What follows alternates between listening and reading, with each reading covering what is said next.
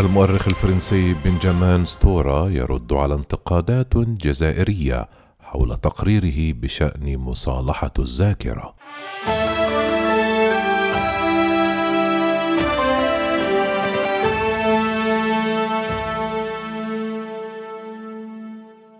دافع المؤرخ الفرنسي بنجامين ستورا عن تقريره الذي قدمه للرئيس الفرنسي مانويل ماكرون بخصوص مصالحة الذاكرة حيث رد على انتقادات جزائرية أعابت عليه أنه لم يتخذ موقفا لصالح تقديم اعتذارات من باريس على ماضيها الاستعماري. وكتب ستورا في صحيفة لو كوتيديان دوردون الجزائرية يقترح تقريري على وجه التحديد طريقة تفضل التعليم والثقافة من خلال معرفة الآخر وجميع المجموعات المشاركة في التاريخ الجزائري.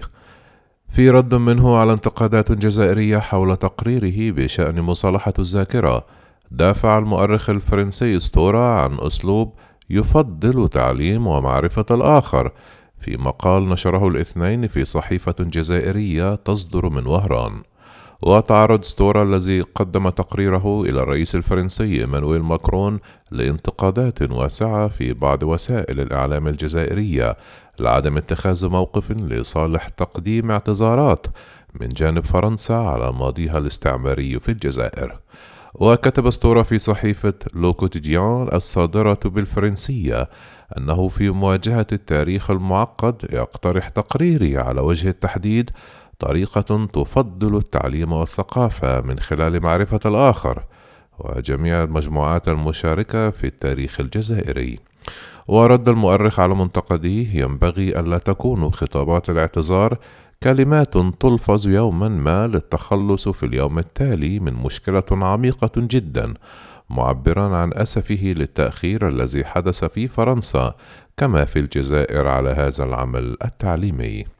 وتابع لقد اقترحت ببساطة في تقريري طريقة خاصة بي أستخدمها منذ وقت طويل معرفة الدوافع ومسار جميع مجموعات الذاكرة التي أصابتها هذه الحرب المدمرة مع التريث للحد من الأفكار الجاهزة والعنصرية. ولم يصدر أي رد فعل رسمي من الجانب الجزائري بعد نشر تقرير ستورا عن الاستعمار وحرب الجزائر الذي كلفه به الرئيس ماكرون في تموز يوليو المنصرم. وعزى عبد المجيد شيخي مستشار الرئيس الجزائري للشؤون التاريخية والمكلف للعمل مع ستورة وذلك إلى أن الجزائر لم تتلقى بشكل رسمي التقرير ولا يمكن أن ترد على ما جاء في الصحافة.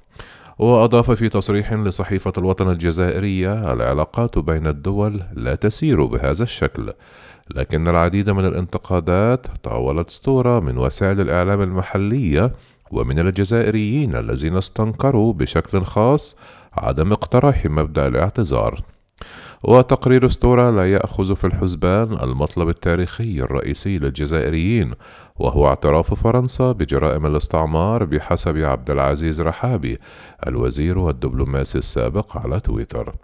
ورغم هذه الانتقادات اعتبر المؤرخ الجزائري فؤاد صوفي في حوار مع وكالة الأنباء الفرنسية أن التقرير يمكن أن يفتح الباب لنقاش حول المصالحة بعيدا عن الجدل السياسي. واعترف صوفي المتخصص في تاريخ الجزائر المعاصر والخبير في الأرشيف بمدى تعقيد المهمة التي أوكلها الرئيس الفرنسي إيمانويل ماكرون إلى بنجامان ستورا في تموز يوليو المنصرم في مواجهة التيارات التي تحن إلى الاستعمار وتلك المعادية بشكل أساسي لفرنسا في الجزائر. في فرنسا انتقدت لجنة الاتصال الوطني للحركي وهو الجزائريون الذين قاتلوا إلى جانب الجيش الفرنسي خلال حرب الاستقلال الجزائرية. تقرير المؤرخ بنجمان ستورة حول الاستعمار وحرب الجزائر لمحدوديته. طلبت الحصول على اعتراف الدولة الفرنسية بمسؤوليتها وخطئها عند نزع سلاح الحركي والتخلي عنهم وتعرضهم لمجزرة بعد اتفاقيات إيفيان ووقف إطلاق النار في التاسع عشر من آذار مارس من عام 1962 واقترح ستورا في تقريره تسهيل نقل الحركي وأبنائهم بين فرنسا والجزائر التي تعتبرهم خونة تعاونوا مع الاستعمار. وأعلن الرئيس الفرنسي إيمانويل ماكرون والجزائري عبد المجيد تبون الأحد التزامهما باستئناف العمل معا حول قضايا ذات اهتمام مشترك لا سيما ملف الذاكرة فور عودة الثاني إلى بلاده من ألمانيا حيث يستكمل علاجا من مضاعفات الإصابة بكوفيد 19 وذلك وفقا لبيان الرئاسة الجزائرية.